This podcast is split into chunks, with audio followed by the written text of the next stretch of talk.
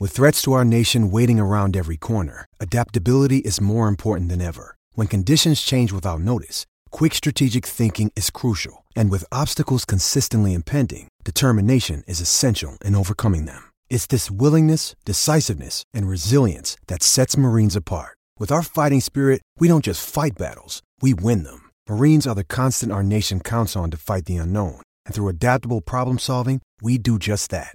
Learn more at marines.com. Another day is here, and you're ready for it. What to wear? Check. Breakfast, lunch, and dinner? Check. Planning for what's next and how to save for it? That's where Bank of America can help. For your financial to dos, Bank of America has experts ready to help get you closer to your goals. Get started at one of our local financial centers or 24-7 in our mobile banking app. Find a location near you at bankofamerica.com slash talk to us. What would you like the power to do? Mobile banking requires downloading the app and is only available for select devices. Message and data rates may apply. Bank of America and a member FDIC. When you need mealtime inspiration, it's worth shopping Kroger, where you'll find over 30,000 mouthwatering choices that excite your inner foodie. And no matter what tasty choice you make, you'll enjoy our everyday low prices, plus extra ways to save, like digital coupons worth over $600 each week. You can also save up to $1 off per gallon at the pump with fuel points. More savings and more inspiring flavors make shopping Kroger worth it every time. Kroger, fresh for everyone. Fuel restrictions apply. Hello, I'm Tom, And I'm Nick. and this is Who got the assist? Oh, it's a goal. Who got the assist? Who got the assist?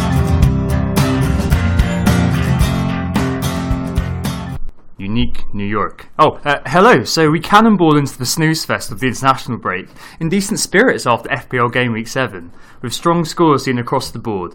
Karku leaves it late to register for many, whereas Kane scores his regulation brace away to the light captainers, including me. I'm joined today by Nick. How are you doing? Well, Tom, I'm feeling relieved by the game week. Out of the seven figure doldrums, and it's finally looking respectable. Don't act like you're not impressed. and yeah, I've also wildcarded, so I've been doing a lot of tinkering so far this week, which I guess you actually do want to hear about. So let's get on with it. That's right, Nick. We are Who Got the Assist. Find us on Twitter at WGTA underscore FPL, online at WhoGotTheAssist.com, and on Facebook at Facebook.com forward slash Who Got the Assist. Follow us and subscribe if you like what you hear, and tell your friends about us, of course. In this pod, we'll run through this game week's key talking points, update you guys on the Dartsiders team and what we're doing with it. Yes, and linked to that, Nyon Watch is going to be sadly shortened Yeah. this week. So instead, we'll also expand on the market forces sections beyond our FFS article, and we'll talk about the market in a little bit more depth. So let us know what you think, as well as, of course, psychology corner, and then we'll also take some of your community questions. Excellent. Uh, so, Nick, how, how was your game week?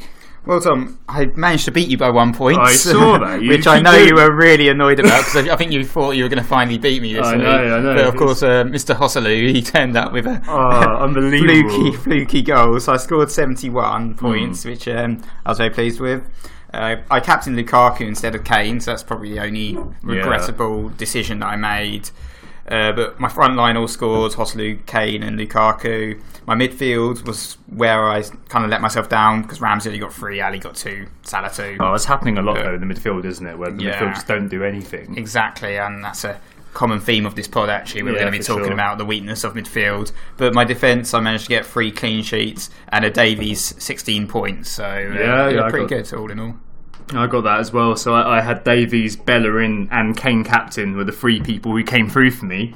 The rest of the team was just appearance points. Um, so that's uh, Norton, Elliot, Alonso, Salah, Mickey, Richie. So all my midfield, Lacazette, and Vardy. Eight players, two to three points each. Um, And still got seventy. Still so- got 70, so it just Nice. proves at the moment what we've been seeing that if you have the one or two key players, that suddenly you're, you know, you're flying. But I mean, people this week must have had, you know, Monreal, had Ward, and maybe had Bavis. Like, imagine your defence would have got you like 40 points. I I guess maybe let's talk about that Spurs game first. I mean, um, I overcame, I've overcome it, I think now, Nick, my early captaincy dislike, and I captain Kane. And you know there are a few. Uh, uh, Lukaku was obviously the shining star for pre-game week who people were captaining. Didn't have Lukaku, and I just thought, you know, I've got to put it on Kane. I was, I was, I was saying to Mickey, oh, I could do Mickey. Yeah, you were last thinking week? about that, well, I'm so glad. such a good decision. so glad I didn't. And I got the text from you saying, "Oh, Kane, you started early," and I was like, "Yes, yes." Yeah, and there was all this like rumor and conjecture about Lukaku not starting the match. So I was getting very nervous at this point. and then Lukaku was announced. I was you know thrilled obviously that he Yeah. played, but I was watching that Spurs game thinking ah, I should have captained Kane, especially because I think he scored twice within 22 minutes. It was Yeah, so it's- the rest the second half wasn't as exciting, but the first half I was like oh god here It, we go. it felt like a job done, didn't it, to some hmm. extent? I think after the first half, like they were quite happy with 3 0. Obviously, Bavis got his assist, which is obviously a good thing. And Alli and Eriksen, I mean, you've got Alli, and a lot of people have Eriksen, and those two failed to produce the goods. I don't know. I've got rid of Alli as part of my wild card. He had a poor game again. I said on the last pod that even though he, I think he managed to get a couple of assists last game week, he had another poor game, and he seems a little bit out of sorts, out of form. Um, he got this yellow card as well for um, diving, which was really annoying. That was terrible. Exactly, and um, so I've got rid of Alli. They've got Bournemouth at home next, but I think I'm happy with only the double up because Yeah. after that it's Liverpool and then Manchester United. So the fixtures are stiffening a little bit for Spurs after the Bournemouth game. Yeah. But I think um, Ben Davies, he's obviously got to stay in the team. You know, like as pundits like run out of superlatives for Kane, I guess FPL managers are running out of superlatives for Ben Davies I- right now. Oh, exactly. He, he's the only defender in the top five for XG, so expected goals, and XA, expected expected assists. And uh, our man Ed today was in Fantasy Football Scout extolling the virtues of Davies. It's incredible, really. He's been entrusted with this bigger role going forward, and the majority of his touches now in the opposition half. I mean, what a man! I mean, he's this year's Alonso, isn't he, Nick? Yeah, definitely, and he's uh, he's rising in price, but he's still only five point nine. So you know, Unbelievable. Get in still, there, guys. still affordable. If you don't have him, then then get him in. To be honest, you're missing out. But some people have his uh, teammate Trippier. I mean, he got a couple assists as well. Yeah, six of nine of Trippier's assists have been for Kane. They've all been away. But I think the issue with Trippier, and I mean, Matt, our designer, has Trippier. But my issue would always be the Aurier factor, because it looked like Aurier was started over Trippier a couple of, when he got sent off. And I'd always be worried that's that kind of. There's that risk. Yeah, Yeah, definitely. And it. doesn't look like Danny Rose is back anytime soon. At the moment, he seems to be permanently injured. No, But, definitely um, not. And plus, people saying, "Oh, okay, I can understand that why people would say, yeah, Rose will prob- might threaten Davies." Yeah, yeah, that, that makes sense. But at the end of the day, there's that the Google gate at the start of the season where he was just like, "Oh, you know, all the Spurs' players, you've got to Google them first. That kind of Levy couldn't have been happy hearing that, could he? Yeah, and I think you made a good comparison with uh, Costa and everyone not getting him Costa in last season because they thought he was going to get that fifth yellow card. It's the same with Babies. Some people missing out because they're thinking Rose is going to come back, but not at the moment. Definitely not. But I think Trippier. I think he should keep his place in the team. I know Pochettino was really annoyed with Aurier when he got sent off, and it's just not something that he really stands for. He doesn't like indiscipline within his team. He's he's quite a firm taskmaster. so, So, like panda jerk? Stop it! Like you can't, you can't, you can't go out and speak to media like that. Yeah. anyway, I think you know Spurs. Let's continue. I think our investment's going to continue. Your wild card, you're continuing to invest in Spurs, aren't you? With uh, the two. So yeah, I I think that's going to happen. I mean, who's your? Um, so we've had a few discussions this week about the the third striker as such. And I've obviously got Vardy. Didn't do anything in the nil nil with Bournemouth, and you've been quite uh, quite negative about Jamie Vardy and my my choice of Jamie Vardy this week. Not, Um, not really. I've just said I'm? I'm not considering Jamie No? Vardy. I'm not a fan of Jamie Vardy. I know he, he didn't deliver this week, did he? Since you've got him in, he's got three points and two points. Yeah, so you're, yeah, he's still, got- you're still waiting for a return, even though I know he scored in one one, one point more of an appearance, Nick. That, that's that's a Yeah. victory in my book. a moral victory, maybe. But the third striker is a conundrum that um, has um, sort of damaged me a little bit with the wild card because I guess it's so annoying because I had these grand plans of having Aguero and Morata in there and having this power front three, and now both of those guys are ruled out. So you know, I'm trying to look at options, how to play it. Kane obviously definitely stays within the team. Gabriel Jesus is now one of my uh, Jay Z, remember? we're yeah. Jay Z is one of my strikers, um, and then there's a couple. There's a couple of options. So at the moment, I've still got Lukaku sitting there, the fifty percent owned man, and sixty percent even. My transfer paid off this Oh, week. right. Got Charlie Daniels in, didn't Oh, you I? did, didn't you? Because I got rid of Chris Lowe um, from Huddersfield. He got um, He got six, he got, he? he got zero. No, no, uh, Daniel. Daniels got six. Yeah, and he was sitting uh, in, and, and Daniels was sitting in two bonus until they revised it, and then he went down to he just was outside. I hadn't, I hadn't actually noticed that. So, That's probably a good so I'm glad I missed that one. I'm glad it annoyed me. But um, yeah, no, Daniel's paid off, and yeah, so Vardy, Tom. Yeah, Keep- um, you're I mean, keeping I'm- the faith, aren't you? I am. I mean, the- in the short term, you've got West Brom, you've got Swansea, you've got Everton, you've got Stoke, and those are four fixtures that are absolutely fine for him. Um, and he's actually having attempts at a greater rate than last season. So he's actually had a shot once every 43 minutes versus once every 53 minutes last season, according to FFS. But the key for, for him is he's absolutely nailed. Can scavenge a goal, as I keep saying. Scavenger, this Vardy man. Looks like a vulture a little bit, doesn't he? Like a bit, of, a bit like a rat, bit like a, of vulture. rat face, I mean, there's, I know, but there's some sort of carrion vermin kind of uh, theme going on with Vardy. Um, his stats are bloody awful, but that's absolutely fine. I mean, that's just what you expect from Vardy, I think. I I guess you're in a glass case of emotion whenever you're watching him. you know. Yeah, yeah, yeah, exactly. I'm not hoping for something to happen every time, even though his, you're looking at him just thinking he is so bad. But the, all it takes is a ball over the top and him running onto it. And you're like, oh my god, I can get something here. Um, obviously not a penalty um, because I'm not going to get anything there anymore. Um, Karku then, Nick, how were you feeling? Uh, Three 0 up, Manchester Well, United. 20, He- 10 minutes to he- go. He left me. He left me sweating. You know, like I was feeling quite anxious right up to the last minutes. But of course, I said that Kaku plays 90 minutes every game. That's Jose fact. Jose does not rotate him. no. He said he likes to play him every game. He's actually come out in the press um, last week or so saying that. That he has to be played at Hmm. 90 minutes, but um, he didn't have a great game. You know, he's quite anonymous for a lot of the match.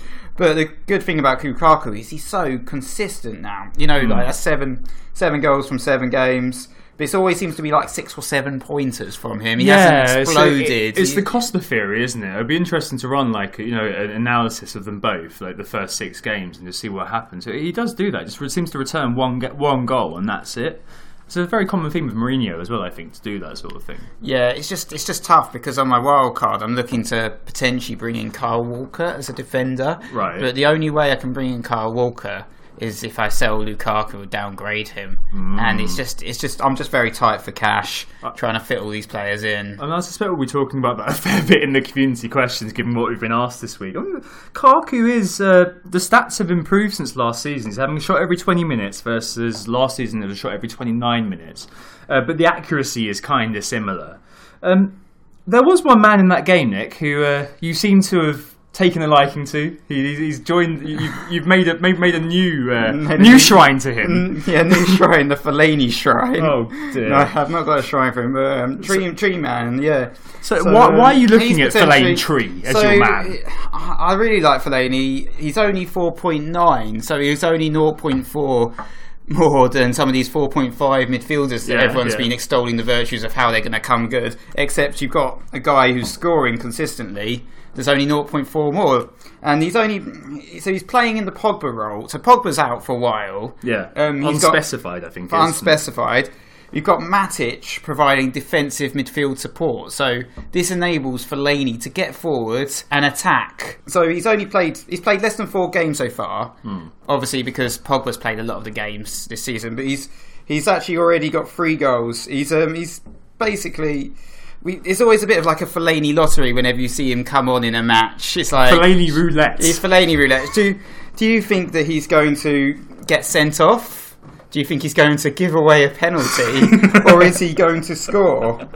Well, or, or a combination of the well, yeah. Well, this season he seems to be scoring a lot, and I know United's fixtures are stiffening, but they've got um, Liverpool next, who are the joint third worst defence in the Premier League Yeah, at the, the, the, moment. the, you defense, know. the defense is made up of huge- drugged up biscuits, isn't it? I mean, you've got Lovren saying he takes six or seven painkillers a game. You've got Yeah. just general issues with all sorts of defending. Yeah, so Fellaini's won 64% of all his aerial duels, which Yeah. is, you know, above 50%. Manchester United, they've taken 50 corners so far in the Premier League with a corner conversion rate of 28%. So that's 14 successful corners so far in seven game weeks, which is two successful corners a, a game. Hmm. And who do you think they'll be aiming. Yeah, all those all going corners at at? Fellaini. They'll all be going towards Fellaini. But the, I think the thing is, at the moment, I, I can see the point about him being quite cheap and him offering something because he's playing for United too at the top end, rather than having a character like Tom Carroll playing for Swansea. But I mean, he just seems like Etienne Capoue with an afro to me. I mean, he's got four shots, had four shots, he scored three goals. I mean, to me, that screams unsustainable. But I can see why you're bringing him in to some extent. But where the shots are being taken, it's not like he's taking. Capoue was taking pot shots outside the box and somehow getting them in the back of the net. Fellaini all his shots are within the box, Yeah. literally right in front of the keeper from corners or set pieces. So it's a different type of shot that he's taking to the ones that Capoue were taking. So I- I- he's a more on target, right in the centre. And you know, I'm not going to rave about him all day, but like he's only 4.9, so why not give it a, yeah, try, I give see, it a I- go? I you know, see. it's going to be like the che- he's going to be the cheapest guide probably in your starting No, eleven, I- or the second cheapest. It's not like I'm, I'm raving about a 12 million man here. You know, he's 4.9. Yeah, exactly. I think that that definitely works. Um, I guess mo- moving on to people that, well, another cheap option that I'm considering certainly is a Choupo-Moting, um, who uh, got an assist in the 2 1 victory for Stoke over Southampton. Um, uh, Peter Crouch scored again. Berahino took a penalty. Missed it. I, I feel like we should do Berahino watch because of how terrible he is, but that, that would just be I vindictive. That, I saw I that think. match of the day stat that he hasn't hasn't scored in 31 hours and 48 minutes, and in that time he's also now missed three penalties. Oh, so so he just bad, poor can't score at all. And this was a this was a week where all those kind of you know rubbish strikers were breaking ducks. This is a week where Rondon scored. This is a week where Sakho for West Ham scored. No. Um, Diouf scored, uh, of course. They all they all managed to score all these all these third strikers that Yeah, we used you- to have in our teams. But that's kind of why I'm saying like about power front threes and going expensive. And you've kind of gone expensive with Vardy. Yeah, really, it's the you most know, it's quite- expensive of the third. It's quite a he? premium free strikers, and I think you can't really trust these 6.5, 6.0 strikers because they're too they're too inconsistent. They can't score regularly. They cer- never score regularly. Certainly not. I mean, they've got City up next, and you've got to worry about them, and people are going to be. We'll come on to it later in a minute, Mm-hmm. but I'm sure like you are heavily backing City. I am looking at my team and thinking, oh, where can I get a City player in now? Aguero's gone. But Stoke, after game week nine, have Bournemouth at home, Watford away, Le- Leicester at home, Brighton away, and Palace away. And that, that's actually a decent little run of fixtures. Um, and I'm looking at the man Choupo-Moting, um, who has been a bit, you know, one of those where we, we've casted him as, you know, one of the rotating uh, cast of uh, mid-priced midfielders who are doing okay, but he got an assist, and the, the actual average position of him is looking quite good. And there's a lot of kind of discussion about him versus Richarlison at the moment. Um, for hi- for five point six, I think he could offer some good value in those fixtures I've just mentioned. Definitely, yeah, he's definitely an option in the midfield, and I think he's worth going for if you fancy him. I mean, I've um, for Stoke actually, I've, I'm looking at uh, Kevin Wimmer. Oh, really? So Yeah, oh, four point four. He's going to be the third man on my bench in that Manchester City game because Hmm. I don't really want him playing. Keep him as far away as possible, rather like the likes of Carroll, Yeah. someone, Sir, even Sermon to, to come in over Wimmer. Oh, but, did you get um, Sermon in before he rose? Yeah, I that did. was one of the more funny rises I've seen recently. Yeah, I got him in before he rose, but I, I don't even know if I want him really. I might have just bung Ruben Loftus Cheek in instead. Yeah, I mean he's ineligible. Um, uh, Loftus Cheek's ineligible. Obviously, Yeah, I know he's ineligible. they're That's, that's why I'm put off a little bit. But um, yeah, so Wimmer, I think it, I think it's worth giving him a shot because he has a he has fallen price. So he's only four point four. He's one of the cheapest playing defenders Yeah, currently in the game. Uh, Apart from Um, um, Bemba didn't start. that's the thing, got got- Mariappa maybe starting for Watford, but four point four seems Yeah, to be. there's Mariappa. I mean, Rosenior occasionally plays, but not there's not too many at that Suttner, price. Suttner, I think, is four point four now. But apart from that, yeah. But with um, with Stokes' fixture run, I think why Yeah. not try and get some cover? Yeah, of course it is Stoke. that. It's a Mark Hughes team, so they probably won't keep a single clean sheet in that time. But um, the other reason I quite like um, Wimmer is because I'm also thinking about um, Ward, uh, Stephen Ward from Burnley, Yeah. and uh, Burnley and Stokes fixtures. Um, they go really well hand in hand for the next few game weeks. So whilst Burnley have West Ham this week and Stoke have Manchester City next week, Burnley have Manchester City. But I can uh, drop Ward from my team and bring in. Um, Bring in Wimmer, who Yeah. has uh, Bournemouth at home. Yeah, I can get that. I can understand that completely. I mean, you, you have Ward this week. I mean, we can talk about the Everton Everton Burnley game now. I suppose since we've segued there. I mean, Ward got that assist, and uh, yeah, I mean, Wardinho as, uh, is actually outstatting Norton, who, when I was wildcarding way back when two weeks ago, seemed like the man to own. Um, he's got nine crosses to Norton's eight, and he's obviously outpointing. And I'm looking at one of the 4.5s myself. I mean, I know that like Mark from Fantasy Football Scout has Tarko. Yeah. I mean, you got you got me, who's been Mee's, hover, Mee's hovering. been hovering on the edge of dropping to 4.4 for quite a while. Hmm. So I've um, I've not brought him in because I don't really want to bring in a player that's going to fall. I actually got Ward in before he rose because he's risen as well. That's good. I so I caught the rise of Yeah, Ward. I'm just not interested now he's risen. But I mean, I, I saw some really cool stats on Burnley. I mean, you got um, Taco and Mee have 30 blocks between them, just two players, which is more than 16 of 90 of the other 19 teams in the Premier League. So, like, Heaton last year was getting all the saves. This year, it's the two central defenders just throwing themselves in the way of every shot. And they've got eight points away from home now, Burnley. They only got seven last season. They were genuinely atrocious all, all year away from home. It is quite impressive, especially considering like the teams that they've been playing. Like they've beaten Chelsea, they've you know got draws against the likes of Spurs. You know they've beaten Everton now as well. So you know they're yeah, definitely you know, playing up. Yeah, mean, they're probably not this year's Leicester, are they? But at the same time, they're no, uh, maybe not. They that might be Watford. No. They are looking good. I mean, are you interested in like Brady or Wood or anything like that going um, forward for Burnley? Possibly. I, I'm not going to fit those guys into my team. I'm not really thinking about them too much. I think um, Burnley defensive cover, perhaps as part of a rotation with Wimmer, is where I'm trying to go at the moment in terms of my wild card. Yeah, okay, that makes that makes sense. I mean, oh, there's always always Pope as well. He could who could save you. Pope, yep, he's an option. Uh, he's, he's, four, he's even if he was 4.0, I'd be all over Pope right now. But um, yeah, know, exactly. Not really looking at him. Just like a reborn Christ, uh, reborn Christian, I suppose. Um, so going back to I guess this week, uh, you got the West Brom drawing two two with Watford. Uh, Richarlison again trolled me. So game week six, I sold him. Since then, he scored in both games. I think it is. Uh, do you think that he's this year's King slash Mahrez? Potentially. I mean, he's a, a, very exciting young sort of Brazilian. I think he's only 20 years old. Sort of, he's, he's definitely you know creating a name for himself. Obviously, there's also uh, the Duke Doucouré. he, uh, he's another cheap Watford asset. Oh, it's um, mad! He's delivered it? the points this week. It's absolutely crazy. He's got eight bonus points, I think, so far. Go back to Richarlison. He's trolled me pretty bad. He's got the same number of touches in box as Mo Salah does for Liverpool. He's not really doing crosses though at all. All he's doing is taking shots and taking shots and taking shots, and that's that's fantasy gold. I think at six over six point one, six point two years. Yeah, that could be something. I mean, he could be one that you pop in leave him. I mean, you know, the next two games have got Arsenal and Chelsea, and then the fixtures get a bit better. But if he does something against Arsenal and Chelsea, I think I will be convinced that he's, you know, a guy that I need to. Yeah, you've in. been talking about getting Richarlison back in. I'm like, oh, do you really want to be trolled further?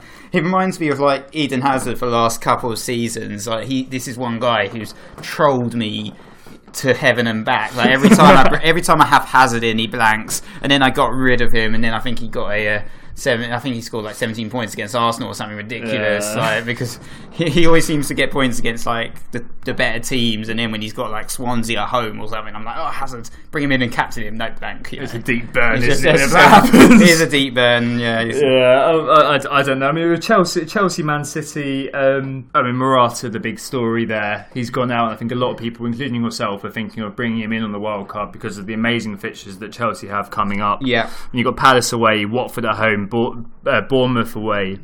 Those three, if you have Morata, you'd be expecting you know three or four goals at least.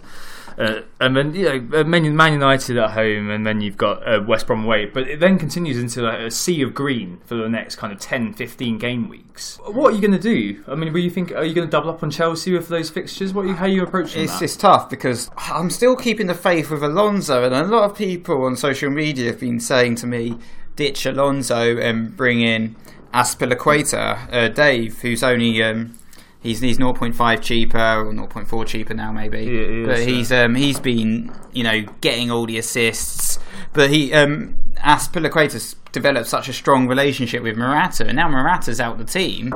You know, who's he going to be passing to anyway? He's probably going to be passing, Batman. Maybe, I don't know if they've got that connection. He'll either go to Hazard, or weave weave around for a bit and then pass to Pedro who'll score. So Azpilicueta probably won't be getting the same amount of uh, assists. I, I, or Alonso might be, you know, banging forward if Hazard's playing up top. Because I don't really know how they're going to play. And I know Batshuayi, he's, he's come out in the media. Um, you know, he's been saying just like about how um, he, he's kind of lucky to, that Morata's got injured and, and this is his chance to shine. But when Morata got injured, Batshuayi didn't even come on. You know, Hazard played the, the sort of false number nine role. That, will be the worry with me. Are you considering Batshuayi? I've seen you, you, you tweeted about him this week I, and you got widely pilloried. I think it's a Batch. yeah, maybe I'm Batshuayi crazy for, uh, for thinking about bringing this guy in. But you know, he's 8.1, so he's he's a falling star. He's dropped 0.4 since uh, the season's begun. I think he, he could be. Um, you know, he's actually played really well. Outside of the Premier League, where he's on about two points or something from all the games he played, he got minus one in one of them because he scored no G and it's just Yeah. had an awful time. he's at, but in, in all other competitions, he's he's been absolutely smashing it for Chelsea. He's scored loads of goals. Um, he's just not. I'm very impressive for the amount of minutes he's actually been playing in these games. So uh, But It sounds You like um, sounds like Iheanacho last year, doesn't it? Where if Aguero was injured, then straight away be looking at Iheanacho and thinking, let's just get him in for a couple of weeks, see how well he does. I mean, Morata, it's unclear how long he's out. It sounds like it's it's about six weeks. Um, so I think I think we're looking at. I mean, to go to the other team in that game, Jay Z. I mean, he got an assist. Yeah, uh, he, he, for once, uh, Jesus provided the cross rather than being on the end of it. But at the same time, he's got to be the man now that you're looking at for your team, like nailed on. No can. He's got to be playing what 60, 70 minutes every game, hopefully. hopefully. But like you said, with Iheanacho and with Pep, you never know. He might decide to play. He can't play like Sterling up front. It'd be just crazy. He should definitely start. So I'm bringing him in. I mean, with with all the other injuries, I think he's got to come in now. To be honest, Uh, is he going Um, to play every game? I mean, we saw uh, he was rested, but that was because Akun was around. Um, I, think- I don't know. We'll have to say. I mean, I think the likes of um, Sterling and Sané will probably start. We're saying maybe Bilva, uh, Bernardo Yeah, Silva. Bernardo Silva, Bilva um, might might come. We've been asked a lot of questions about which Man City midfielder to get it, and you've got you know, Dilver, David Silva. That sounds hilarious. Dilver. you- Dilver and Bilva. Dilver and Bilva. Yeah, You've got Dilver, you've got Sana, or you've got Sterling. And it is, it is actually quite interesting to see who the supporting cast is going to be. I mean, uh, do you have any thoughts about Well- who you're getting in the middle? Yeah, at the moment I've got David Silva in there. I've gone for the mainstream choice. I don't know because if I'm thinking about some of these other players, they are a bit.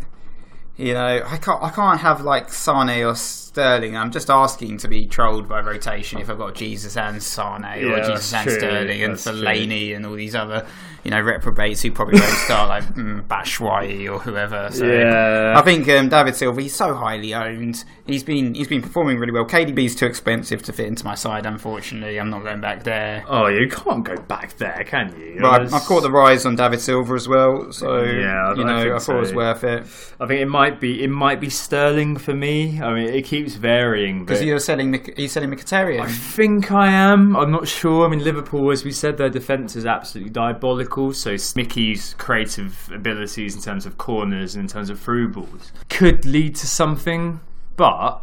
I'm worried because I haven't got any City cover now. I've removed Kun, and obviously you have got you can look double, triple City, and there's me looking hopelessly exposed. Yeah, I mean, if you look at Manchester City's next three games, Stoke at home, Burnley at home, West Brom away, you can see, and then just look at the scores from their last few games. They're getting like consistent 5 0 wins, essentially. you know. It's more than the Manchester United 4 0s that they're getting.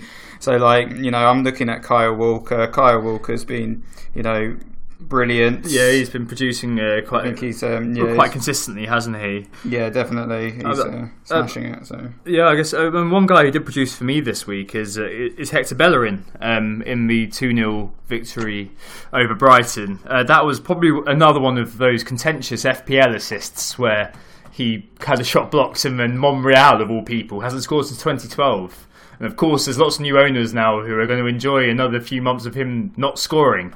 Um, but he he was uh, you know in the right place, at the right time, knocked knocked it in, and uh, Hector got me the 11 points. Uh, I was quite- pleased with that. I mean, how did you feel as a I class? you felt a little bit smug, you know. I- I do, mean, I do. Kolasinac got um, a clean sheet, so you know I'm happy with my six points for Kolasinac. I think you you wanted to go Kolasinac, but you wanted to differentiate from everyone else who seemed to have him within the league. Well, that- that so was you, it, you- yeah. I think you're about seven points up.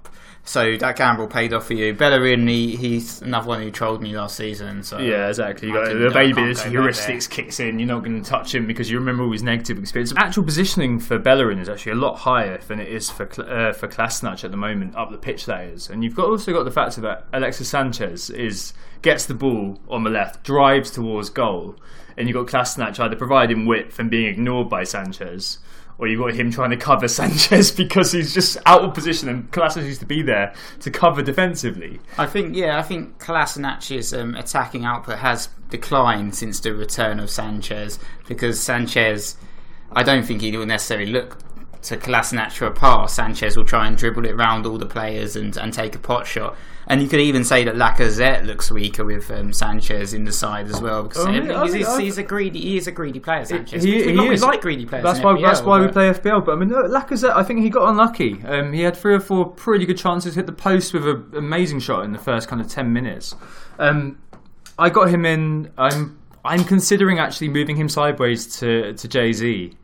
Uh, Ooh, that's a, that's very I- sideways. I Um, know, I know, but I'm considering doing it just This, not this. What this week before? I feel Watford, I feel like he's I feel like because we've just said all of the stuff about Man City play Man City midfielders being all confusing that he might be worth doing but I, I don't know I, I don't know um, I, I guess uh, there's a couple of other games to cover off so you got West Ham um, versus Swansea I mean I was really annoyed because they lost the clean sheet in the last minute um, I've got a tradition where I don't look at the score after 60 minutes if I see one of my players on the clean sheet and I, I unfortunately something caught my eye that bet that Norton was on the free bonus went dark for a bit came back and I was just like oh damn it, they've, they've scored. So you've got Huddersfield up next to Swansea. Yeah, that'll be I can good. see I can see a late um, Aaron Mooy goal just cropping up out of nowhere. yeah, and, and a Norton yellow as well, just to, Yeah. just to rub it in. I mean, a lot of people own Carl Norton, but he hasn't really. I think he. I mean, he had a good start season, but since um, since he became like a popular pick, he's been blanking quite. Exactly. There are loads of loud noises about Norton early on, and I think that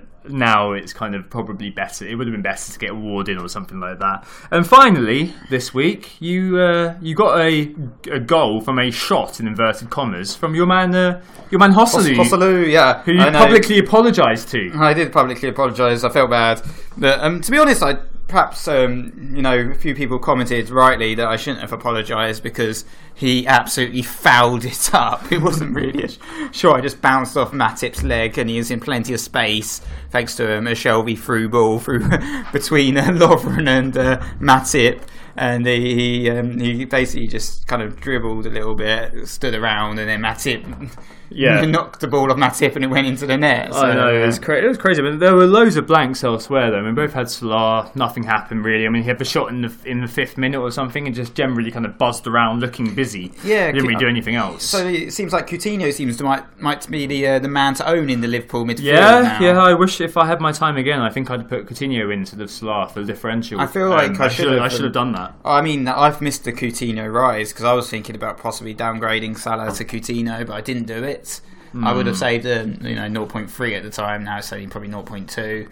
I still quite like Mo Salah. I feel you know. Yeah, got- well, I'm, you I'm stuck. co- I'm stuck with him you, now. you build a connection to these players. This is the thing. like, yeah. you're kind of like you just ah, love men with afros. uh, maybe. I don't know. but I mean, it is true. Um, uh, you do build these connections. I mean, you've got, unfortunately, on the other the other side, the other part of Liverpool was obviously Firmino didn't start, uh, and Firmino not starting was one of those where I'm hoping as a Vardy owner, I'm like, oh, come to Papa, give me a rise, because a, a lot of people probably are thinking, oh. oh, I can't keep Bobby. Or, or who else is that? Oh, it's, it's Ratface. It's got to be Ratface. There's no other option. Yeah, exactly. I mean, by the beard of Zeus, you can't you can't go for Daniel Sturridge or something, can you? no, you can't. And then I guess the, the final things are obviously Elliot didn't keep a clean sheet again. We've That been- was fine for me because I, I opted for, Foster. I opted for Foster again. It was like Whoops. Fos- Foster's uh, yeah got one point. Was Yeah. that's it. Uh, He's gone. I've gone for Timmy Krul actually. Yeah, I've got Timmy Krul. And the final couple of observations are Atsu looked terrible, didn't look up.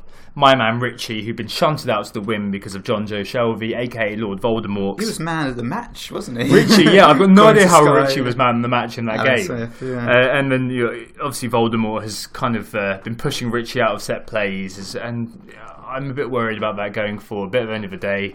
Well, it's, it's, he's got the international injury now, Ritchie, so I'm just hoping uh, when he comes back, he's back in full force. All right, Nick, let's take a break and move on to the features. Who got the assist? Who got the assist? So this is our uh, our features bit where we talk about kind of a few regular things that we speak about every week on the pod. The first thing we're going to do is update you on the Dark Darksiders team. So uh, this team, just to recap, is a team of people who are not being picked or looked at in the majority of sides currently. Identity will change over the course of the season, of course, but there will always be a substantial set of players, you know, like Manolo Gabbiadini in the early stages of this season, who are on the fringes of or being completely ignored by the FPL community. This side features players who are, you know, you're not used to seeing in, in FPL teams. For example, we've got you know Josh King captain, all this kind of thing.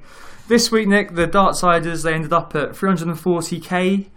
Uh, which is still doing a lot better than we are. Um, 57 points. We've got the likes of Ederson starting, he got a clean sheet. Monreal smashed it, 15 points. Yeah, he delivered the points, didn't he? Yeah, he uh, did. You got Valencia, you got Maguire, so you got a strong defensive performance on those four.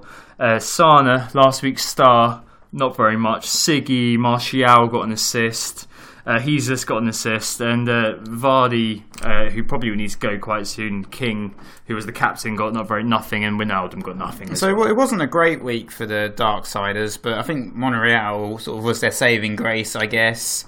Um, do we Yeah. have any transfers in the bank? We just got the one. We've got two. Oh, we got two so now, I, I okay. did, we did King Gabbiadini, and we've also, and you know, we've got a team who's in the top 340,000 that made out of players who no one really owns or used to own. There's not really anyone to sell this game week. I suppose we could sell Monreal because he somehow has entered the meta this week. We've also got Chalobah who's injured, so perhaps yeah, we can exactly. replace I think, him. I think that might be might what we do, like a maintenance thing. I mean, we were running this team all season. I think a wild card's got to be coming up for this team. Oh, yeah, So I we think- should do at some point. Definitely wild card it. Maybe not this week because it's my wild card. But you know, yeah, but I think I think we'll we'll talk about it. But yeah, I mean, this is a team that we put together what in five minutes before the game week one deadline, and it's uh, three hundred fifty thousand places ahead of you. I definitely think yeah, it should a million ahead of me. I know it's, it's it's doing ridiculously well, and yeah, it, it could do with a refresh at some point, so that we can get rid of the likes of Wijnaldum, who are Yeah. even too anti-meta for the anti-meta right now. I know it's not not doing anything, but at the same time, I, I think you know it, it's one of those things that we, we thought we'd do this year just because it shows the, the dark side of FPL, the players who just don't walk in the light anymore, not selected by managers. Speaking of players who are selected by managers, Nick, I mean we're, we're going to talk about market forces now, and this is the part of the pod where I mean we talk about the economy, we talk about the market. What's who's being brought in, who's being sold, and why that might be. And then this week we're expanding that a little bit because normally we have a feature called Nyom Watch, which is is not happening this week, is it, Nick? No, so Nyom Watch is our regular feature where we talk about the virtues of Allan Nyom and his performances week in, week out for West Bromwich Albion. So the reason we kind of look at we were looking at Allan Nyom and dedicated a feature to him because last season he was only at 4.5, but this season, along with Eric Peters, actually, he um, he somehow got a price rise and was at 5.0, and we, we, we weren't really sure whether he, he deserves that price rise. no, certainly not. But he, he performed quite well for the uh, beginning of the season. But since since then, with um, a couple of new signings, a couple of injuries coming back, like Kieran Gibbs um, coming back, and Jonny Evans entering the fray, uh, hasn't played in the last game week, and yeah, No, it's so been, he's- disappoint- it's been he's a bit- disappointing for Allan, hasn't it? And I think it's you know this. So this week we've got some space. So yeah, so with the market forces, the main sort of impact on the market this um, this game week is uh, obviously Alvaro Morata's injury has impacted the market greatly. He's um, he's already had 277,000 transfers out so far this uh, game week, um, and that's a net transfer in of um, net transfer out of 226,000. So um, that's because uh, So 50,000 people probably bought him in, even 50,000 people even though he, in. even though he pulled his hamstring. It's, it's absolutely bonkers. People obviously Is that the sort of person FFS looking, you know. that sort of person FFS is just like, uh, oh, I'm on the minus eight already. What should I do? Like a free free thirty or something. That is yeah. So he's been yo-yoing out in and out of people's teams. I think the previous game week he was the most transferred in player. So um, Alvaro Morata, he, he's the biggest mover this game week. Yeah, Um, then, but second we've got Harry Kane. Yeah, I, mean, I guess a lot of the Morata sellers are trying to find a way to get to Harry Kane.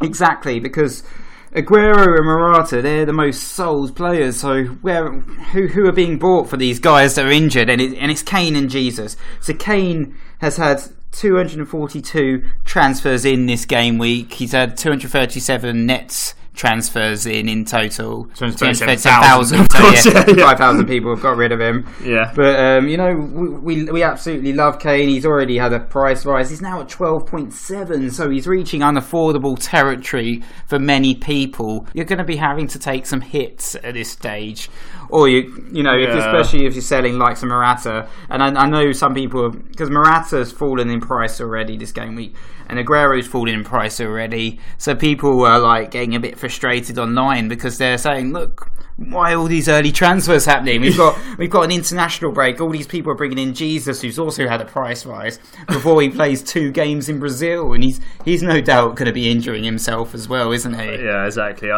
I I worry about those sorts of things. The same as like every every national break with Sanchez last season. You were just thinking, oh, he's going to get injured. I'm not going to touch it. And uh, I, th- I, think we actually panicked a couple uh, one time, didn't we? And got rid of Sanchez. And this is one of those where, well, when he when uh, Jay Z is away, um, you've got to worry, haven't you? Uh, fifth, I guess, is, is, is, obviously Ben Davies. Yep, Ben Davies is uh, fifth. He's had um, net transfers in of 120,000 now, so he's had 128,000 transfers in in total this game week. It's uh, it's a shame because um, this game week, obviously, he's he's not really well. When he first got his hauls, I was one of the only owners of him, and you know he was a proper differential. But this game week, when I was kind of going through our leagues, just everyone seemed to own him, and and that shows the fact that 23.6% ownership across the across the game now, and that's including all like the dead teams that haven't looked at their team since game week one. So he's become a very popular pick, and he's just getting more and more popular with all these managers, you know, swarming in to own the you know the legendary Ben Davies. Exactly. So every, everyone's more and more people seem to light the shrine every time we post it, which means. Uh, you know lot yeah, more, more, people. more, people. joining the cult of Davies. Yeah, but that escalated quickly, didn't it? Earlier on, it was just you and a couple of other people going, "Yeah, I've got babies," and yeah. now it's like, "Yeah, babies." It's like yeah, a, co- a someone, chorus. Someone killed a guy with a trident it's escalated. Uh, so I get, I get number number six in our kind of list of uh, players who are rising and falling to some extent, or subject to transfers, is, is Firmino, um, who's no show and no show for the uh, four, past four weeks. It's been a blank, I believe, since uh, he didn't even start. Yeah, exactly. Yeah, I mean, so, in, mean game week, in game week started, didn't he? In game week three, you had people uh, shaping the whole wild cards and having him as their third striker and now you've got a, place where you know he's he's not even starting. You've got Sturridge starting. I don't even know if Sturridge is going to start the next game. No, Sturridge was terrible. you know, yeah, it, Surely it wasn't Firmino's a good game got to come anybody. in. Um, but I mean, he's he's got um, you know ninety two thousand people have sold him. Um, I, I think he's going to drop. I think to eight point five, and I, I, it'll be interesting to see if he gets pick up again. I mean, if he does tend to go hot and cold, I had him last season for a, a long time, and he kind of did have a few weeks where he did nothing, and then suddenly would score two goals. Um, I mean, the fixtures aren't particularly encouraging, are they? But at the same no. time, you've got to be thinking, well, mm, I mean, would you hold him if you had him, Nick? Probably not. I would be looking to get rid. The, fi- the final kind of couple on, on our list. I mean, you've, you've got uh, Ward, who we've spoken about already, who has 77,000 yep. new owners, inc- including you, and has risen by 0.1.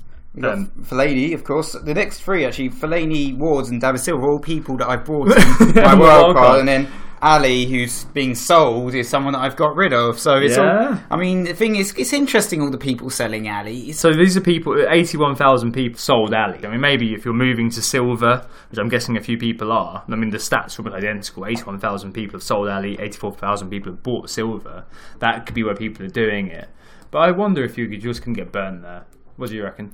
Yeah, possibly. It's it's it's a risk. I mean, selling Alli might be a bad choice. You know, we'll have to watch out for it. But I mean, personally, for me, he hasn't proved himself enough at his price point, which is nine point five. There's there's plenty of other cheaper options in midfield. There's um, obviously all the other options. You know, Kane is the man. If you're going to go for Spurs, you've got to bring in Harry Kane, and maybe some of these players are thinking, "Oh, I'm going to sell Alli and downgrade him." And so I can afford Kane in my team. I don't know. Yeah, and then the other thing that's going on this week with a lot of wild carders, and we've seen this a few times actually. And moving on to the psychology corner, is that a lot of people are looking at goalkeepers again, Nick. And we said at the start of the season, didn't we? I mean, our view on goalkeepers is to go as cheap as you possibly can. Or my view is, at least. Definitely. It was my view as well last season because I owned um, Pickford and Grant for quite a lot of the season. yeah, you, two, you got so two 4.0 men, and I was rotating them. And you had um, you had Jakupovic was another, another sort of, I think it was 3.9. It was 3.9. I had Jakupovic and Pickford, I think it was. And they, that, that was really good for me. That was the, the early wild card. But we've got that keeper discussion cropping up again on Twitter and many other places, and people saying, "Oh, you know, I want that 5.5 keeper with a backup. I want that 4.5 with a backup, um, which is really contrary to us. And ultimately, neither is right or wrong. It's just an interpretation of risk. Um, so uh, FPL guidance asked us, um, "What's the best goalkeeper strategy?" I'm considering your Elliot and 4.0 fodder approach too, and that kind of leads us in very nicely to this uh, psychology corner because this is all about risk aversion. Uh, risk aversion is behaviour where you seek to minimise risk, and many studies have shown that if people are given two choices, one being a low risk, low payoff situation, the other being a high risk, high payoff situation, the majority of need to make that decision will choose the low risk one. And it kind of makes sense, doesn't it, to some extent? I mean, risk aversion is innate to human beings. Uh, survival and behaving in a way that minimise putting ourselves in harm's way worked a charm for our ancestors, Nick. That's why we're here anyway. Um, but now we're safe. It's more about how you react to situations around you and how this primal instinct still plays a role in dictating behaviour. So the, the cheaper keepers versus the backup warriors approach to FPL is a really great example of this. The sort of stuff we saw this week when people were saying, oh, "What if Elliot concedes lots of lots of goals? That's going to mean I lose points. Oh, it's too risky. I need a rotation. Um, oh, what if he gets injured? I'm going to have to take a minus four to get rid of him." I mean, these people perceive the risk as being too big, and they want to spend the extra 0.5. But we'd think that's rubbish, wouldn't yeah, we? I think the first one especially is crazy because Newcastle are actually looking very sound defensively. You know, like Lascelles, Yeah, I he's mean- really proving himself as a club captain, isn't he? yeah, yeah, exactly. like- Well done, Alan Smith. But I mean, you've got your um, what have you got? You've got a 7.9 million keeper combo at the moment, haven't you? Um, well, 8.0. I've got you- Timmy Krul. oh, you haven't got Pereira. No, I haven't got Pereira. I was tempted, the 3.9 man. But- But, you know, Krul might actually come in at some point. But at the end of the day, I think people it, like interpreting a big risk with having a 4.0 and a 4.0 keeper versus people who like us who don't. Neither is right or wrong. It's just how people individually interpret risk. Neither is the best strategy, but it's a very nice example of how we all feel psychological impacts differently. Basically, in this case, we see far less risk in having Elliot alone than those who are spending the extra 1.1 million on keepers just to feel like well, this isn't a risk. I'm going to be happy with this, and we're happy. To, uh, whereas we're happy to take it. But anyway, that, that that's a risk aversion, and I'll write up about this in the next few days. Excellent, Tom. Is it time for a break? It is. Let's move on to the community questions after that. Who got the assist? Who got the assist? So we're back, and it's time for the community section, Tom. So we're going to have a quick look at the Who Got the Assists mini league, and it's very competitive at the top at the moment. With last week's uh, front runner, Eleven Angry Men, um, Adrian Bentley, he only got 42 points this game. We see a bit of a shocker. He's dropped down to 14th in the in the league. But um, we can see like um, Gavin Doyle, um, one of our Twitter followers, uh, he he got 83 Hey, and he's eighth. Uh, so well done to him. He's on 444 points now. But the uh, the team at the top of the league is the Terrabads, Ben Sutton, 87 points, and he got a score of 468. So very well done, Ben. That's that's fantastic. That puts him in uh, 2,523rd in, Or the, in the world. So you know, overall this week. Five at the back. Oh my. yeah, yeah, brilliant. So he had, he had obviously had Babies and Kolasinac, you know, these guys. Like like with us, his midfield let him down. He only got, you know, Salah, Eriksen, Mkhitaryan for a combined total of eight. Not very good, but he had Joselu and he had a captain Harry Someone Kane. clearly been listening to you, and, Nick. uh, and Fraser Forster in goal, who got a penalty save. So you know he's had a quite you know very good game week really there with um, clean sheets Yeah, everywhere well, in defence um, apart from Alonso. But, Well, good luck. I mean, that, that's uh, that's awesome. And you got five at the back. That's that's very That's- very yeah. good. I mean, that's what I noticed. Very anti-meta. Maybe our anti-meta team should be five at the back. Maybe it should be. I mean, Stephen Toomey, I think, would absolutely love that. He keeps doing five. One of our followers on Twitter keeps doing, has five at the back and had it all season. But I noticed this team doesn't have Lukaku, and that's probably the first question we've got this week. Um, Matt at Yahoo Daily Fantasy, hi Matt, and uh, Muted Llama on Reddit both ask. Uh, Lukaku, he's scoring plenty of goals. You know, he's, he's got plenty of chances. You got Morata and Aguero out, um, but people are realizing that getting rid of him means that you can get build a better team. And you're on your wild card, Nick. What, what are you doing with Lukaku? Should we? Should, would you advise keeping him? It's a tough question. Um, it depends really. I'd like to see how Belgium do and how Lukaku does in the next couple of games. They've got Bosnia up next, so it'll be interesting to see just in general how the Belgian national team do because I've got a lot of Belgian interest, as you know. You've got so much faith in- there's so much faith in Roberto right, Martinez. But, um, well, yeah, but no. It's on a serious point, Lukaku. The problem with him and getting rid of him is his ownership is so high, sixty percent. So if he has like Sixty percent of the time, that's going to work a every time, Nick. If he, if he has a really strong game week and like delivers a brace against likes of Liv- Liverpool, anyone who doesn't have him, they're just going to see a sea of red arrows. They so they're, they're, it's very scary getting rid of him. His price is eleven point eight. So I would like to. I, I want him to hopefully rise um, again this game. I'm not sure if he will, but then I can cash in 0.2 on him and, Oh, uh, you're just- and sell. sitting you know, there and I'm just thinking thinking about money here a little Um, bit. there's, a, there's a modest rise in ownership, I guess. I mean, but at the same time, I don't have Lukaku. I took Hmm. The decision to remove Lukaku, and I might take the decision to remove Mkhitaryan as well. I mean, this links on to a question from Graham Smith: Is it time to remove Mkhitaryan? I mean, I think United cover in general. You've got a couple of, you've got a Liverpool, Huddersfield, and then Spurs. You've got two games sandwiched by the Huddersfield game, which I think is going to do okay. But you've got, uh, I think that Liverpool game, uh, it's difficult to see how that one will go. It'll either be an absolute rout or it will be really close. I mean, Mourin- Mourinho likes to play the kind of game, doesn't he, where against the big teams he's going to keep it quite tight. Maybe one or two goals will be decided, especially against Spurs. That's going to be a low scoring game, I think. Yeah, but So- there, there is not like there's loads of different midfield options out there at the moment. If you're selling him, who who are you going for? Are you going you going Liverpool? But probably not. Maybe you know maybe Coutinho. You know maybe, Yeah. maybe David Silva. You know you've got Dilver and uh, Sané and Sterling as the options really. But outside of Manchester City, the Spurs boys also blanked, so you're not necessarily looking at them this game week. So. I don't know. Um, I guess it's it's tough. I think uh, Manchester United have been free scoring, and there's there's no signs that they're going to stop free being free scoring. So Yeah, I think so it's I just think the- you- it's just it's not, it's right not really a necessarily a case of keeping faith with your Manchester United assets because they're they're delivering week in week out. Really, you know, one blank and everyone's suddenly selling him. Uh, yeah, I know it's crazy, isn't it? I think it's just because of the explosiveness of your your other options. That is Like, probably it's, it's the, the, fix- factor, it's the it? fixtures turn is what people are looking at, but I, I've kind of discovered you really got to look at form over fixtures. I used, I've always been like a man who looks at the fixtures, but I think form is really important. You really, I think form is more important than fixtures generally. So linked to that, um, we've got a few questions on Man City this week. You've got Chris Butcher who asked us on Twitter who's the best City midfielder out of Silva, Sterling, and Sané.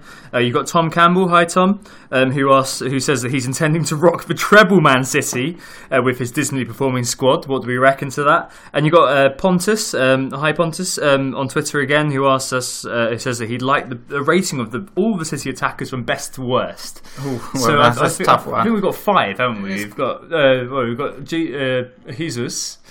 Uh, I don't speak Spanish. Sorry, uh, Jay Z. Um, got, well, obviously not Kun because he's injured. so No, we've got Sterling, Sterling. We've got Sané, Sané, De and Bruyne, and Silva. Yeah. De Bruyne. So- well. Don't forget De Bruyne. No, Um, so it's a tough question. Are we starting with that one then? The rankage. yeah, let's start Oh, with the okay. rankage and then go into Well, how we're going to swap it. Personally, Who's the top I man? is- Jesus. Yeah, Jay Z's got to be the top man, hasn't he? I mean, I I think he's going to play 60, 70 minutes every game now. I think you'll probably, if you do own him, you're going to have to swallow eventually, like some rotation. Him playing, you know, Kevin De Bruyne at false number nine, him playing bloody Otamendi at false number nine. Who knows? It's Pep. It's like an, uh, Ed said to us earlier. It's like an abusive relationship. Pep's not going to do it to us again, is he? Probably is. But you've got he, you've got he's or something. It was like, yeah, fool me once, fool me twice kind of scenario. Yeah, Shame on me. exactly. Uh, I think there's gonna be shame on everybody. Uh, but you, you've got, I think probably uh, Jay Z's the top man, isn't he? I mean, I, I'm thinking of getting him in. I think you've got to have him without any, without uh, Kun. He's going to be the man in the middle, and you've got the man on the wing. I think is going to be Sterling. Um, I mean, Is he is he your number two choice then? Because He's- I, you've- I you've I'm got- leaning toward- I'm leaning? I'm leaning towards David Silva. Oh, yeah, yeah. You know, David Silva, obviously, last few seasons he's been a bit of a FPL non-entity, but this year he's he's really shining from the centre of the park. You know, he's he's he's, he's basically the linchpin with the team, and he and he's proved very good value as well. And um, yeah, so I'm Yeah. definitely thinking about David Silva. I'm, I think Sterling, he's been rotated a little bit more, and that's my problem with Sterling and Sane. I think they're more liable for rotation They compared are. to um, David Silva, who seems to be playing every game week. Um, the issue with KDB as well, and I think KDB obviously delivered the points this game week. We've seen him play a little bit more withdrawn, and he's more expensive than the option. So personally, for me, I put Jesus first, David Silva second, Sterling, KDB, and then I, I maybe Sane fifth. Sane last. Well, that's mm. interesting. I mean, um, El Stato, who we've got a question from him in a minute, but he put out a, a, a an infograph earlier on this week, and he had kind of uh, you know obviously Silva being the creative guy. You had uh, Sterling taking shots. I think it's a shot every 20 minutes or something in the last four games, which is crazy. And then you've got uh, kind of Sané being on the side as having kind of, you know, he's got quite a few shots, a fair bit of creativity. 8.3 versus Sterling 7.9, and Sterling a noted flat track bully. Last year, all of his goals were against teams in the top, uh, in the bottom half of the Premier League. Um, for me, I think it might be Sterling. Probably I think Sterling. Sterling does prove better value for money as well because Sane was a bit overpriced. I think personally. Going back to Tom Campbell's question, though, I think why why not definitely triple up. I think there's a lot of potential in the Manchester City defence. Even the likes of Otamendi and um, Stones are like delivering the points week in week out. But my um, you know, I mentioned it earlier in the pod, but you know, I'm looking at Kyle Walker. The last four games, he managed four clean sheets, got two assists, and he's got an average of 7.75 points per game from those games. So easily smashing it. Obviously, he had a bad start with the the red card, I mean, yeah. suspended. But since then, he's um, proved himself a very valuable asset to Manchester City. Obviously, with Mendy injured as well, he's definitely nailed on. You, know, yeah, you, don't, need to, to... you don't need to worry about rotation with Kyle Walker. He's going to be playing week in, week out for this team. No, we saw with Spurs, he was an absolute machine. So I think he will keep playing. So we've basically, you know, we're saying Walker, probably saying that uh, David Silva. I mean, the only reason I'm not getting him in is because everybody I'm chasing in our mini league above me seems to have David Silva. We said last week there's David Silva party. Neither of us been invited. You've got your invite. I probably am gonna go. You're, go, go, you're declining the invite. I'm, gonna, I'm gonna, go. I'm gonna go to. Go, you're, you're off to Raheem's party. I'm gonna go, gonna go to the the more hipster Raheem party around the corner probably. But the even more hipster Sané party is probably going to be the yeah. one which bangs, and I'm not. Probably that's, that's where the loud noises are. I don't know. exactly. All right. So I mentioned Stato a minute ago, and uh, Stato said to us, you know, um, what's better? Is best to have three premium forwards or a, or two premium forwards? Uh, with a budget third and use the extra cash elsewhere. Well, the problem with this is who are you looking at for your budget third? So I've seen a few teams where it's kind of like Dominic Calvert Lewin or Tomer Hemed, but these guys aren't going to be starting in your team. So this is essentially opting for a 4 4 2. So if you're opting for a 4 4 2, that's an interesting strategy. But I don't necessarily think there's the midfielders to pull off that strategy at the moment. This, no, you'd have to go. For, you'd probably have to have at least Hazard in there. Mm. I think definitely Hazard, maybe, and even maybe Sanchez to to make it, you know, a viable option, yeah. and which is quite a risk at this stage in the game. With 4 3 3, once again, what do you mean by budget third striker? Personally, because I wouldn't say Vardy was a budget first striker, so it'd be like a six point five guy, and there's no one. There's, there's, I mean, got no Joselu scored in the last match. That's enough for some casuals to bring Hos- him in, isn't it? yeah. No, I don't know about Joselu. I, I, I threw him in for one game week. yeah. there's, um, there's, a few people lurking around, like then Abraham, obviously. Um, but then you know you've got your supporting cast of like Gabbiadini and Rondon and uh, Diouf, oh. Andy Carroll. Like these guys, come on. Like, um, I don't know. it's a very good question. I just I'm just not sure if it's like third striker. No, so so if you're on wildcards, you know you've got a blank page. You're going to do the free premiums. I think so at the moment. That's my that's why I'm opting for the power front three, yeah. even though there's injuries have completely scuppered it a little bit. Yeah, yeah. that makes sense. I, I, guess the natural extension to that kind of question um, come, uh, comes from the idiot's boss on uh, on Reddit, and he, he says that. Um, so you've got you've got two premium forwards, most likely free are you going to put? So you said midfield's rubbish. Are you going to put money at the back and have kind of an hourglass shape where you're big up, big at big at the back, big up top, but really thin in the middle? It's quite interesting that some people are going for this sort of five at the back approach, and it, and it's you know with um, the likes of Manchester City, Manchester United.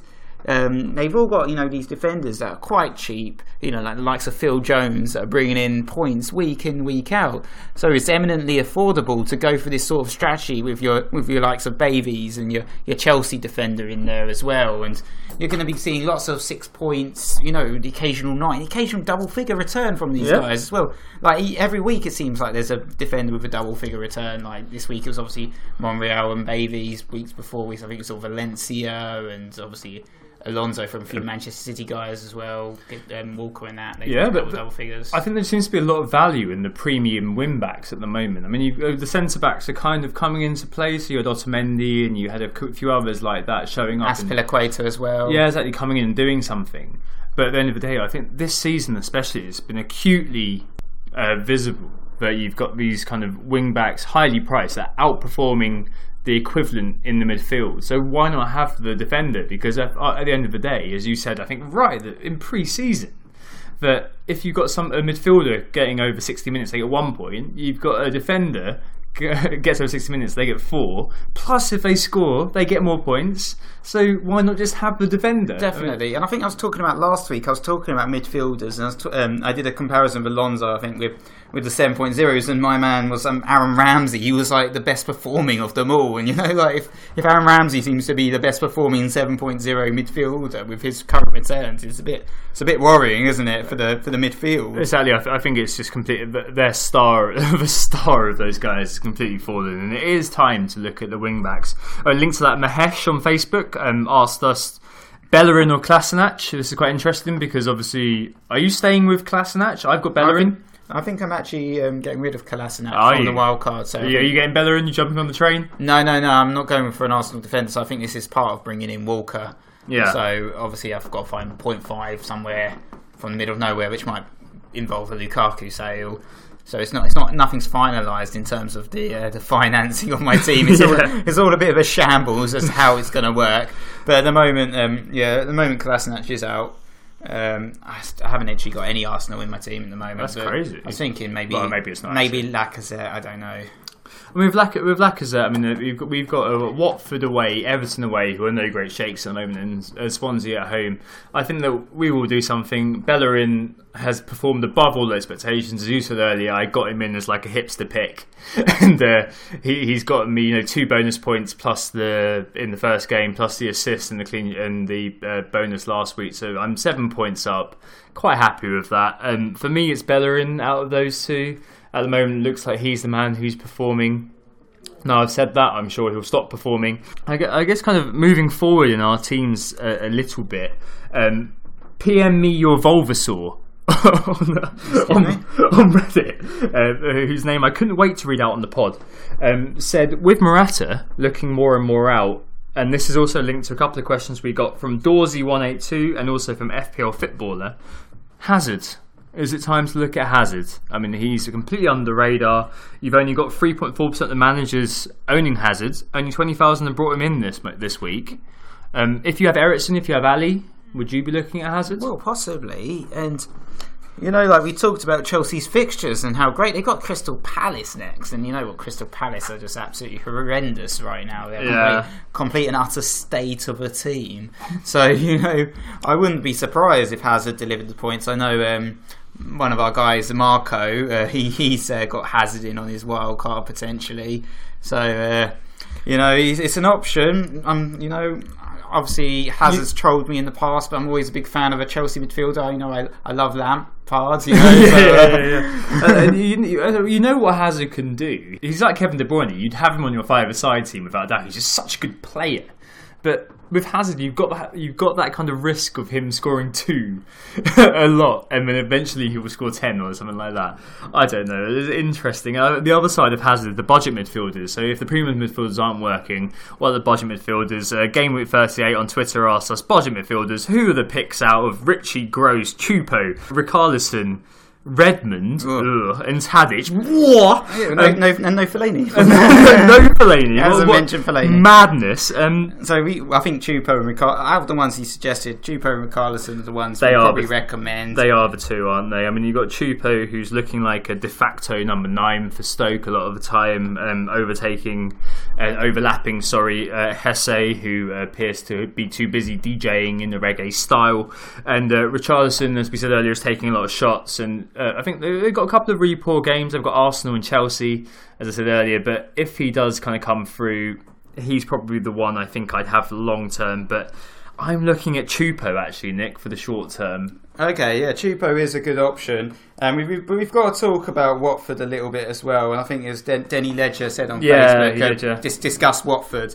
Um, and I think um, you've got Richarlison, obviously, we discussed him, and, and obviously Doucouré as well as another option not listed there. And he's, he's very he's very cheap, and uh, you know both of those guys are are very impressive at the moment. The unfortunate thing about Watford, and I did think about bringing a Watford player in my wild card, is that the fact that their fixtures are, are, quite challenging. They've Well, the got next Ar- the next two, Arsenal yeah. and then Chelsea next. So you know, I, I don't necessarily think that those guys are going to get the returns that you're hoping for from those games. Probably, they'll probably, um, you know, Arsenal and Chelsea might even keep clean sheets most likely. So Yeah, exactly. I mean, at the back, match. at the back as well, you've got the choice. You've got uh, Kiko Femenía, who was the number two defender for a little while after uh, scraping eleven points in game week four. Um, but at the end of the day, well, Watford looking good. I think that Marco Silva is one of those managers that I think both of us probably trust over Mark Hughes. I, I think yeah, sure. Mil- Milver is a is a very strong. Milver. Milver is a very strong manager. Marcellotti, as we We were calling um, Marco I earlier. think we had a bit of a we had a bit of a debate on uh, on WhatsApp about uh, the next Arsenal manager, and I, was- I was extolling the virtues of Milver a little. So uh, jo- Joe Prenter on uh, Twitter asked us, "How many game weeks do you give an underperforming player?" He's saying he had gross for three game weeks, got burnt, and he also had Richarlison, same sort of thing as me. Had him in, did nothing, sold him, and then suddenly he started scoring. I have said patience in the past, but I think three game weeks is, is enough often time time to get rid. If your player blanks in three game weeks, you know, by that point you tend to be seeing price falls as well. So like as soon as I start seeing those price falls coming in, I'm like, I have to get rid. I'm, you know, there's Yeah, someone there's someone who's scored twice in a row at this point as well, and you know, you've got to stick look at form with your team as much as possible. Like a few people, like for instance, kept the faith in Firmino because um, he'd obviously blanked for a few games. They're like Newcastle, he's going to score against Newcastle, and he obviously doesn't even start. So when you blank for a few game weeks, you start because of the poor performances, especially if you're a tackling player. The manager starts thinking about your place in the team as well, so you have to start worrying about rotation. So Exactly. I You mean. I think you've got a few kind. You've got a, different, a few different typologies in the team. You've got the kind of the, the, the players who are fixture proof. You know, you've got your Harry Kane's. You've got your your the Karkus, your Hazards. Maybe Salah would be in that. Davies, uh, Alonso. Yeah, that is, that's a good counter argument because we talked a lot about Harry Kane. We had him in start. Obviously, we know he doesn't score in August, so maybe we won't have him in from the start next season. But No, that was actually After- well, that was this- a Wales vagina, wasn't but- it? yeah, exactly. Kane got zero goals um, in August, but he got 13 in September. So you know, like patience with Harry Kane. But if it's like Choupo Moting and he doesn't score for three games, then maybe get rid. you Yeah, then maybe you're probably looking at uh, kicking them from your team, aren't you? Well, I hope that answers that, Joe. Uh, next, we've got uh, Relativity Coffee, who, and this is one for you, Nick. Uh, Who are the best enablers? So he says, you know, you've got Pereira at 3.9, you've got Hunin Meister at 3.9, Hünemeier at 3.9, you've got uh, Andy King, who was 4.4, you've got Lewis King, Lewis Cook at 4.4. a true enabler is someone who's very cheap, but also starting week in week out. So like Rob Elliott would potentially be an enabler, and we'd say we'd recommend him as a defender. Chancel Mbemba, what happened to him? He was the perfect enabler, but he didn't even make the squad this game week. But I think um, I like I like Vimmer at his price point. I think he's a good Yeah. enabler at four point four. Yeah, you need. I think these people need to be starters to some extent, don't they? So King King was someone I was looking at. He um, he actually rose. He was four point four. He's now four point five. Uh, Andy King, not Josh King. Andy King, but um, he actually got substituted at half time for uh, Vicente Iborra. So you know, Your man at War at the start of the season, you, you were extolling his virtues, and Well, yeah, that, that, well, that, we'll that to- works out well. Uh, well, yeah, he's been injured. but, uh, Your legendary eye for a player. well, Ben Davies, I guess, could kind he of was work he out. was an enabler. He's not he's not really an enabler anymore. I don't No, think, that's but- true. That's true. Well, I, I, so I guess uh, your key. Who do you have as your kind of? I mean, I've got um, Chalobah, who obviously is now injured. I uh, Ruben Loftus Cheek, who then got injured, and now ineligible, and I obviously also had uh, Elliot, and I've got uh, Mbemba. Loftus Cheek has been very good for Palace. Hasn't got any returns yet, but he does look good. Same with Tom Carroll. He's another enabler. Sermon risen in Yeah. price, but I don't. I, don't, I think he just got a lucky goal. Really, I don't know what Yeah, he's doing in my team. Cork at I just I just caught the rise. Yeah, so you got a few people. Who have you? If you have four, who are your four point fives at the moment? in At the moment, it's I've got Sermon and Carroll, but I might put RLC in. I just don't know. It's just because the ineligibility. At the moment. Oh, it's only one week. I mean, yeah, I'd it is one week. I'd Maybe I'm being a bit silly. that. Maybe I'm being a bit silly there. but Just bring him in. Yeah, maybe. I mean, uh, I mean, linked to that, we've got a question from uh, from NJ, part of the Lacazette uh, Owners Support Club.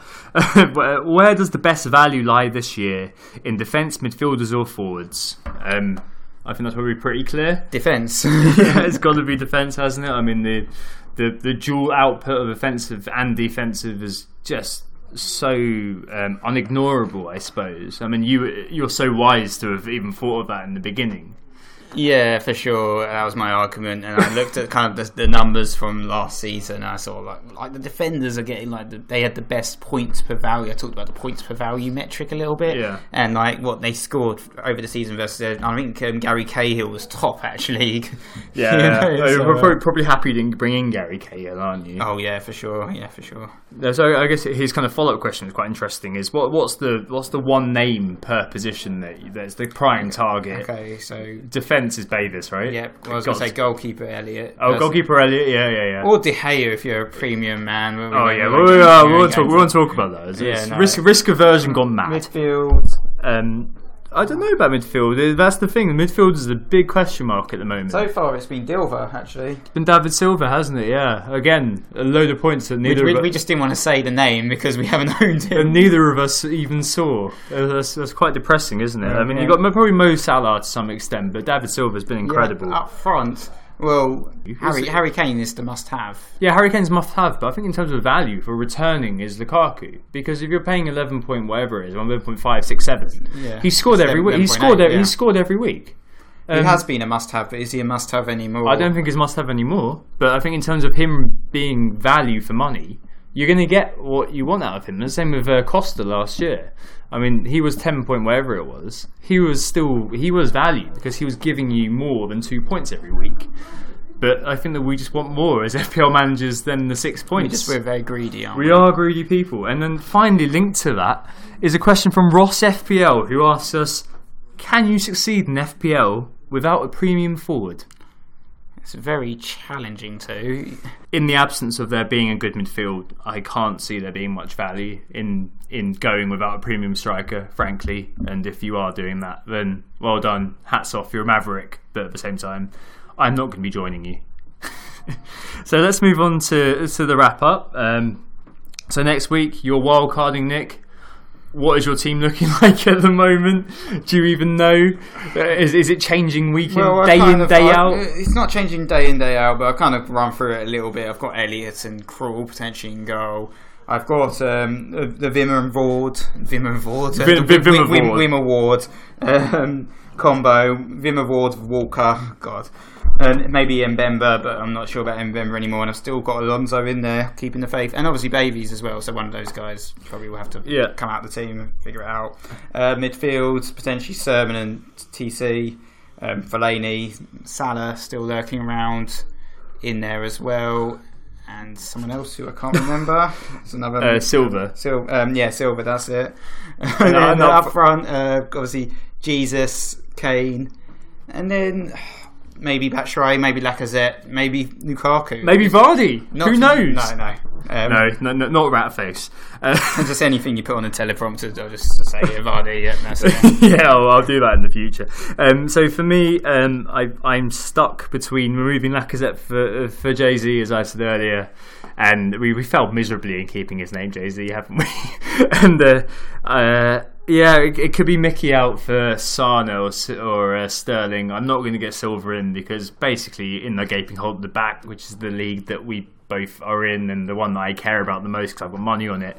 Um, everyone seems to own him above me, um, so I can't do that. So it's got to be Sané or it's got to be Sterling. Looking like Sterling because that means I can get Richarlison back in next week or week after next, obviously. So yeah, that that could be the case. Very good. And there's a theme, obviously, to the pod. There's a theme every week. So congratulations to FPL Ginger for getting the theme last week, which was Lord of the Rings. Obviously, there's a theme this week, and we've dropped a few clues in, which we do week in, week out. Um, so uh, that is it. Thank you very much for listening to us. We are Who Got the Assist. Find us uh, at whogottheassist.com, um, on Twitter at WGTAFPL, on Facebook. Uh, Facebook.com forward slash who got the assist. Please tell your friends about us, like us, subscribe, all of these things. We love your support and we massively appreciate your support. Yeah, thank you very much. And don't forget, if you haven't already, to join our league. Um, our league code is 1538 17403. And if you're leading it, you might even get a shout out on the pod. We'll be back in game week 8 for more action, and we hope this assists you. Yeah, thanks, guys. Take care. Oh, it's a goal. Who got the assist? Who got the assist?